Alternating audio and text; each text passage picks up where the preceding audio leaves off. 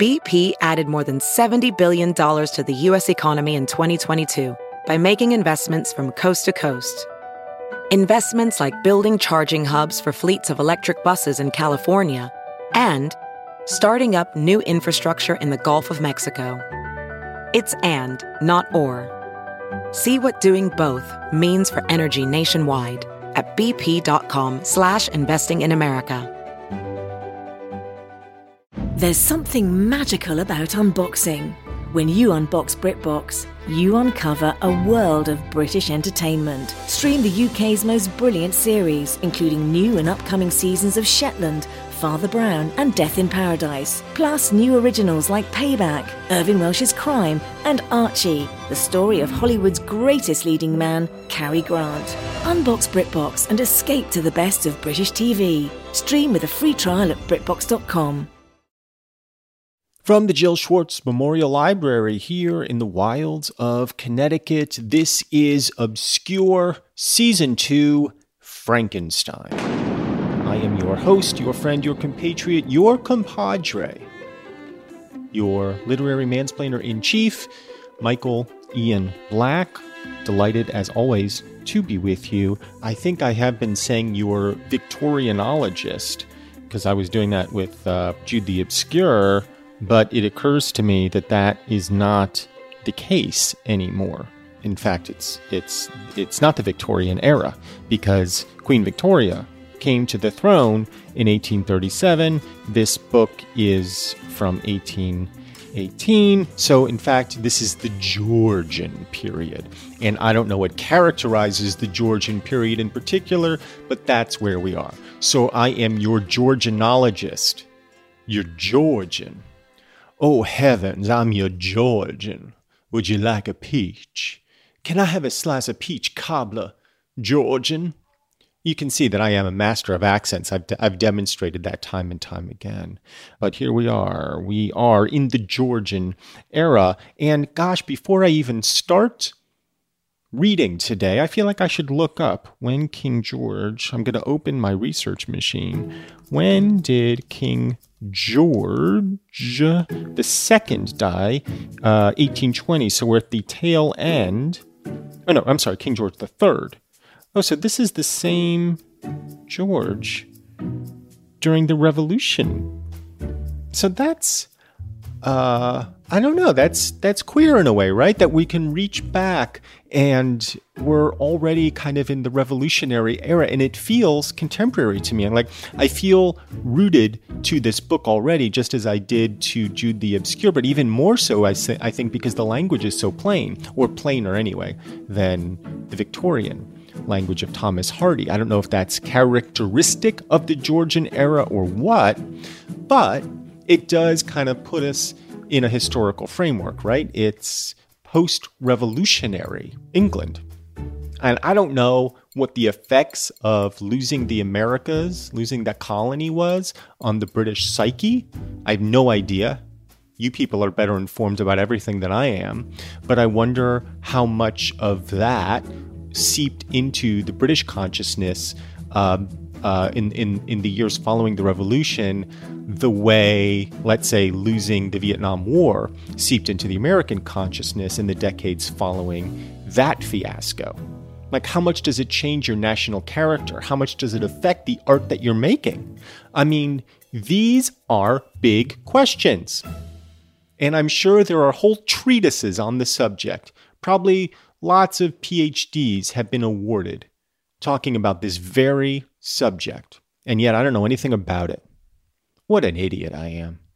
God, I didn't want to start today with self flagellation.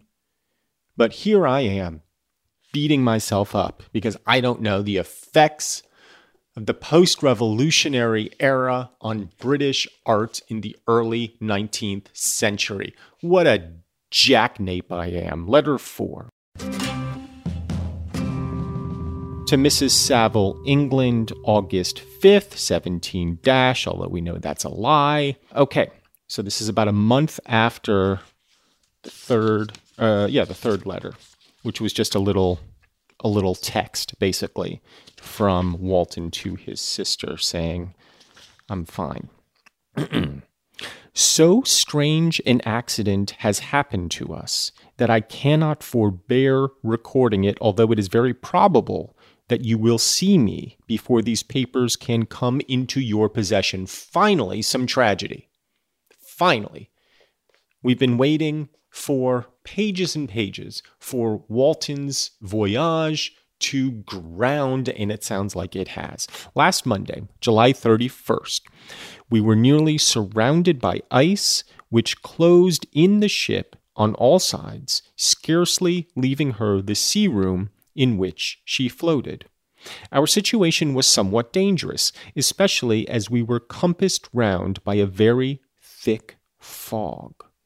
We accordingly lay to, hoping that some change would take place in the atmosphere and weather. Oh, we can just picture it the big wooden ship hemmed in on all sides by ice, the fog encircling it, creating a foreboding scene. I mean, this is the stuff of graphic novels. It's what I was talking about last time. It's so kind of eerie and dramatic. I love it. Folks, I love it. About two o'clock, the mist cleared away.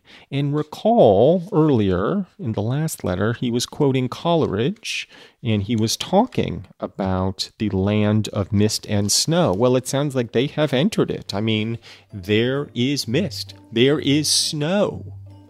The mist cleared away, and we beheld, stretched out in every direction, vast and irregular plains of ice which seemed to have no end. Some of my comrades groaned, and my own mind began to grow watchful with anxious thoughts, when a strange sight suddenly attracted our attention and diverted our solicitude from our own situations. We perceived a low carriage fixed on a sledge and drawn by dogs, pass on towards the north, at the distance of half a mile, a being which had the shape of a man, but apparently of gigantic stature, sat in the sledge and guided the dogs. We watched the rapid progress of the traveler with our telescopes until he was lost among the distant inequalities of the ice. Ooh, spooky. Some spooky stuff. They're up there in the land of mist and snow, hemmed in by ice, no habitations, no settlements around. And what do they see? A giant figure mushing dogs across the ice. This appearance excited our unqualified wonder. We were, as we believed, many hundred miles from any land, but this apparition seemed to denote that it was not, in reality, so distant as we had supposed. Shut in, however, by ice, it was impossible to follow his track, which we had observed with the greatest attention. About two hours after this occurrence, we heard the ground sea. And then a footnote. Oh, footnote, footnote. Here comes the footnote music. Here comes the delightful footnote. Da, da, da, turning to the back, looking for my footnotes. Come on, footnotes. Come on. Ground sea. Uh, a heavy sea in which large waves rise and dash upon the coast without apparent cause. Well, wait a second. How does that make sense? About two hours after this occurrence, we heard the ground sea. And before night, the ice broke and freed our ship. So, okay, I get that there's a heavy sea which large waves rise and dash, but how is it upon the coast? There's no coast. He's in the middle of the ocean. Does, does she mean the coast of the ice sheets, which isn't a coast, it's just ice sheets? Is that what that means? I mean, why is there even a footnote there at all? Okay, we heard the ground sea. All right, the, the sea was grinding and grinding. Fine. Why is there a footnote about that? I mean, there's other things. I mean, look, if you're going to have a footnote, make it worth my while. Make it worth me thumbing to the back of the book, right? Make it worth me playing the thumbing to the back of the book music.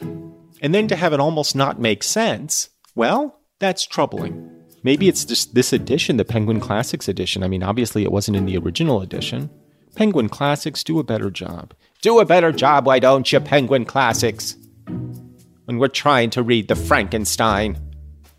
And before night, the ice broke and freed our ship. We, however, lay to until the morning, fearing to encounter in the dark those large, loose masses which float about after the breaking up of the ice. I profited of this time to rest for a few hours. In the morning, however, as soon as it was light, I went upon deck and found all the sailors busy on one side of the vessel, apparently talking to someone in the sea. It was, in fact, a sledge, like that we had seen before, which had drifted towards us in the night on a large fragment of ice. Only one dog remained alive, but there was a human being within it. This has to be Frankenstein. This has to be Frankenstein. Have we met Frankenstein at long last? Walton is not Frankenstein, maybe, but is relating the tale of meeting Frankenstein, the friend whom he craves. The person who is going to change his life forever. Frankenstein. Could it be? Only one dog remained alive, but there was a human being within it whom the sailors were persuading to enter the vessel. He was not as the other traveler seemed to be, a savage inhabitant of some undiscovered island but a European.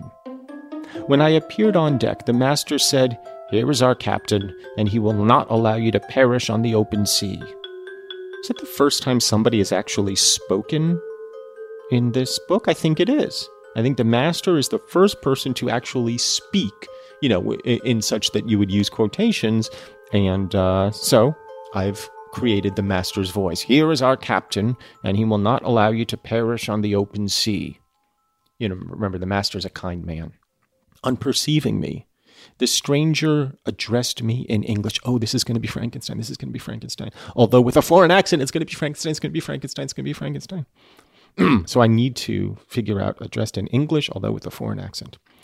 Before I come on board your vessel, said he, will you have the kindness to inform me with whither you are bound? Well, how is that as a Frankenstein? I mean, if I'm establishing a precedent for Frankenstein, is that all right? I think it's all right. You know, I'm giving him a kind of vaguely Germanish thing because that's all I'm capable of doing. Before I come on board your vessel, said he, will you have the kindness to inform me whether you are whither you are bound? You may conceive my astonishment on hearing such a question addressed to me from a man on the brink of destruction and to whom I should have supposed that my vessel would have been a resource which he would not have exchanged for the most precious wealth the earth can afford. Yeah, the guy's dying out there on the ice. Excuse me. The ship comes up and he says, Yeah, I'm dying out here, but before I get on, where like where are you guys going? Where are you heading? Astonishing indeed.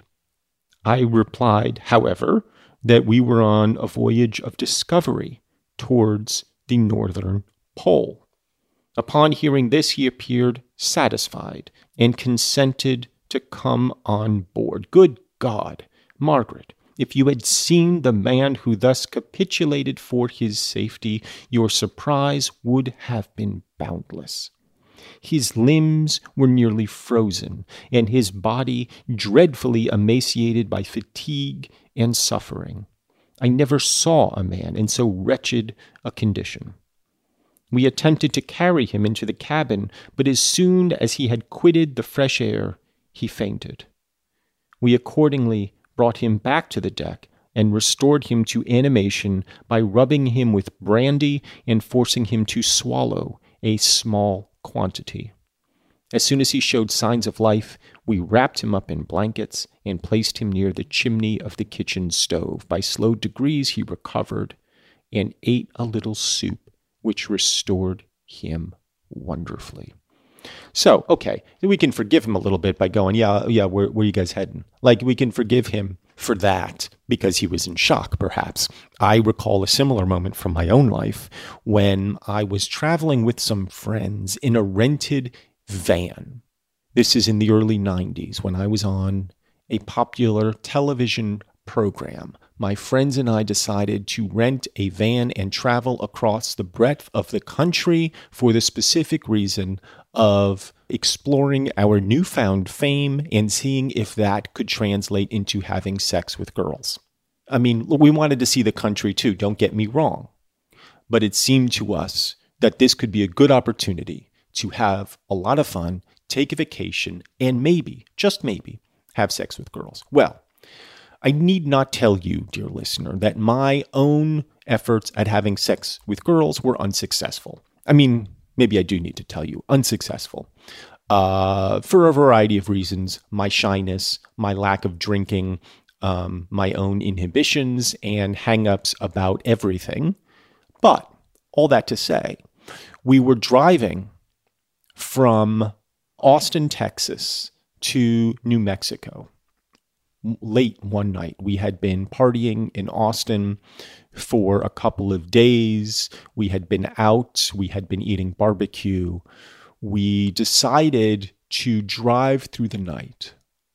The other fellas had been drinking somewhat, and uh, it was upon me to drive. I may be getting the details of this wrong a little bit because I wasn't the first guy to drive. So I guess we hadn't. We, I guess they weren't drunk, or maybe two of them were and one of them wasn't. Whatever. I wasn't the first to pilot the van that evening. But late or early, early, early around dawn, it was my turn to drive. I had been sleeping. I got into the pilot's chair. I began driving.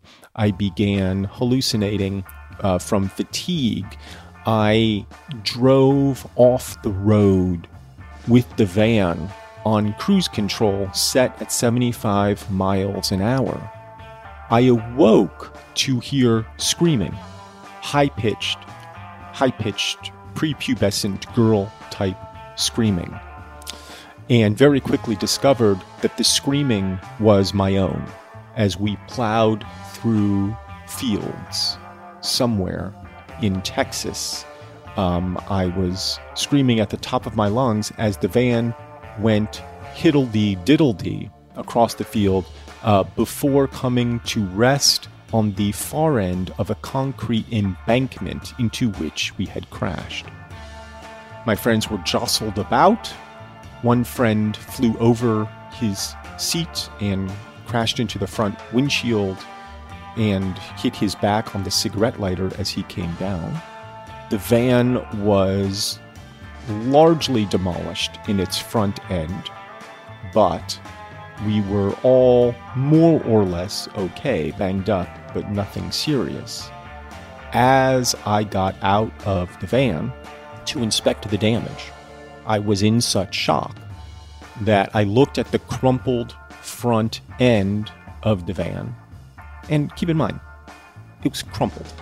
Turned back to my friends and said, I think it's fine. I think it's fine. And then I could see on the distant highway that we had driven off, a car had slowed to a stop because he had seen us drive off the road. And I saw a figure get out and walk over to the side of the road. And in a very chipper voice, I remember reaching up my hand and waving to the person and saying, Morning!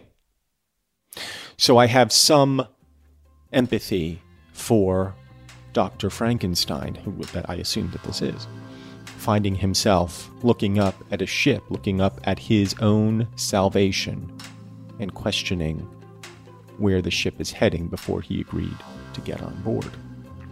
We do, we do and say dumb things all the time when we are not ourselves.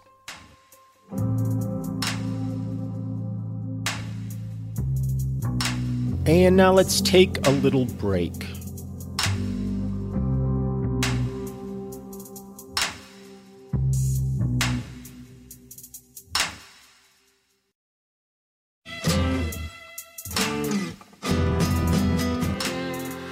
Back and obscure, let's read on. Two days passed in this manner before he was able to speak. And I often feared that his sufferings had deprived him of understanding. When he had in some measure recovered, I removed him to my own cabin and attended on him as much as my duty would permit. I never saw a more interesting creature.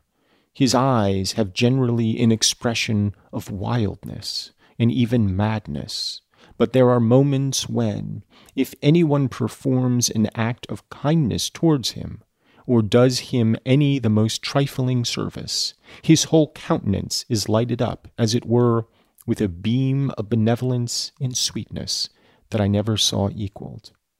I just sneeze.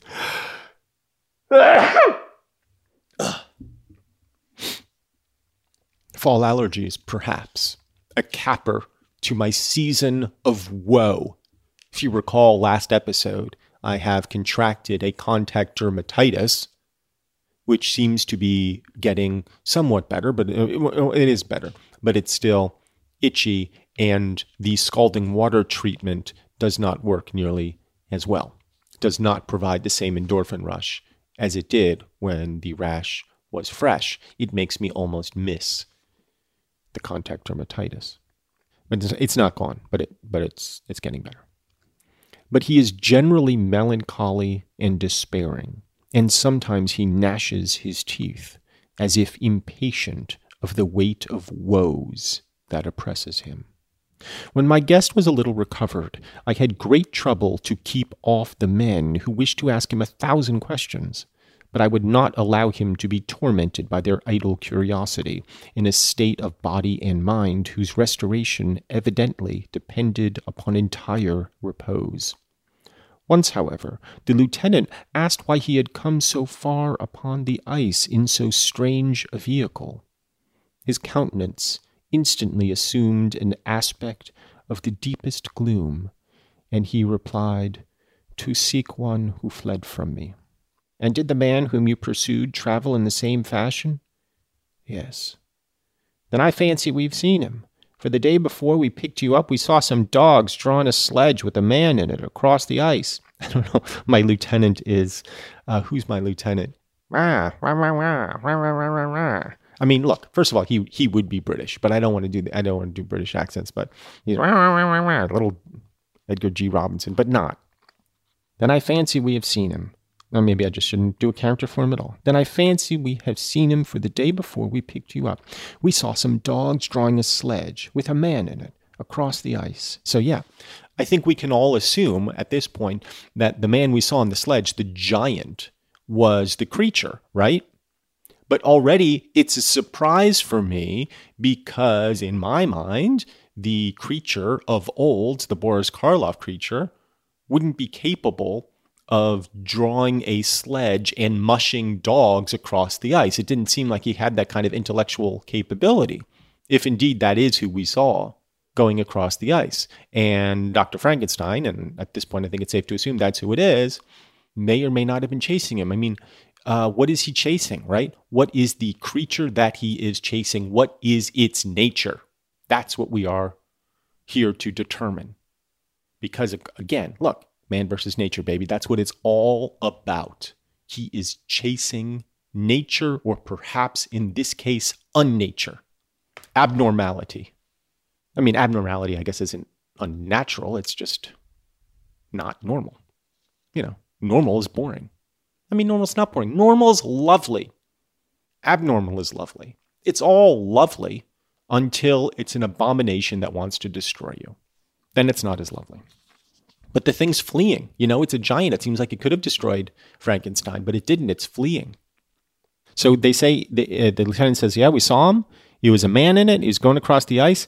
This aroused the stranger's attention, and he asked a multitude of questions concerning the route which the daemon, oh, interesting, they're using the word daemon, as he called him, had pursued. So Frankenstein is calling him a daemon, D A E M O N. I want to say demon, but it's daemon. Uh, I'm just going to look up the definition on my research machine here, just to make sure that it's im, that it's no different than demon. So, oh, okay, interesting. Oh, you know, thank God for these research machines. You know, you plug in a question and they give you an answer, and it is pronounced demon D with a long E, M, and then a schwa, which is an up, up, upside down E, N. So let me just hear the pronunciation because they've got it here. Demon. Demon. I mean, it almost sounds like she's saying demon. It almost sounds like she's saying demon. But all right, I'm gonna. I guess I'm gonna go with demon. Uh, so in ancient Greek belief, a divinity or supernatural being of a nature between gods and humans. So when we think of demons in the kind of modern usage of it, we think of them as inherently evil, right? We think of them as being servants of Satan. Um, but that's not what this definition is. A divinity or supernatural being of a nature between gods and humans, some intermediary state between us, us wretched folk crawling upon the earth, and the exalted, something in between, neither good nor evil. There's no moral attachment to it. It is just something else, some other state of consciousness. So, that's what he's calling this thing. Now, it is also definitionally the archaic spelling of demon, which, you know what, I'm going to do, I'm going to go a little further on the Internet Research Machine. I'm going to look up demon just to see if there's a, a, a difference. In evil spirit or devil, especially one thought to possess a person or act as a tormentor in hell. So it's interesting. I mean, they're, they're different definitions and they have different implications. Um, now I feel like I need to look up the etymology of the word demon, which. So this is interesting. Hold on. Hold on, people. Just please stop. You're rushing me again. The word demon, in its current spelling, comes from the Latin daemonium, which is a lesser or evil spirit, and demonian, which is from the Greek. So we're dealing with two similar but kind of different words, and the actual spelling D E M O N uh, actually dates from 1200. So the word demon she would have known, and the word daemon she would have known. She chose daemon. Why? Did she do that because it was of the fashion and she really meant demon, the, the, the evil spirit, or did she mean the kind of otherworldly being? Regardless, what I think we're finding is that the demon, D A E M O N, that he's talking about um, is something abnormal, something from beyond the realm of the uh, strictly natural. So, concerning the route which the demon, at daemon, as he called him, had pursued, soon after, when he was alone with me, he said, I have doubtless excited your curiosity, as well as that of these good people but you are too considerate to make enquiries. Certainly, it would indeed be very impertinent and inhuman in me to trouble you with any inquisitiveness of mine. And yet you have rescued me from a strange and perilous situation. You have benevolently restored me to life. Ooh, that's kind of cool, right? Walton, he's saying, has benevolently restored him to life, right? And we already know that Frankenstein has restored another to life, or rather, he has restored life to something. I mean, what a great place to end this week on this idea of restoring to life the restoration of life. And what does that do to somebody? Once somebody or something has died, right? Passed from the natural world into the spirit world, made that journey, begun that journey from life, uh, the human life, to the life of the spirit. that person, once restored, is that person then still, strictly speaking, human. Now, we understand that Frankenstein had not yet expired, but was on death's door, was having a kind of NDE, a near death experience. He would not have survived were it not for the intrusion of Walton and his band of merry men. And then, when all hope was lost for Frankenstein, out of the mist comes his salvation in the form of Walton, who does in fact restore him with soup and brandy. And now Frankenstein finds himself in the same precarious position as the creature he himself has created. My word. What what what uh what a what a kind of uh, a double reverse twist with a thing. It's a double reverse twist with a thing. That's the literary guys. Come on. I'm the literary mansplainer in chief. That is the correct literary terminology for what is being described right now. Um, all right, I'm gonna I'm gonna stop. We're gonna ruminate on that until the next episode. We have some irony. We have a double reverse twist with a thing. I wasn't expecting that so soon in the book, but here we are. I am all a tingle and can't wait to find out more about Frankenstein on the next Georgian era episode of season two of Obscure Frankenstein. But until then, I wish you adieu. Obscure Season 2 Frankenstein was produced by myself, Michael Ian Black, Robin Lynn, Jennifer Brennan, and Mary Shimkin. It was recorded in the wilds of Connecticut at the Jill Schwartz Memorial Library. Theme music by Craig Wedren. If you would like to support this podcast, please join us at patreon.com slash Michael Ian Black. This is a podcast that does not receive any outside funding other than the funding that you yourself give it. So if you would like to support it, please do. Patreon.com slash Michael Ian Black.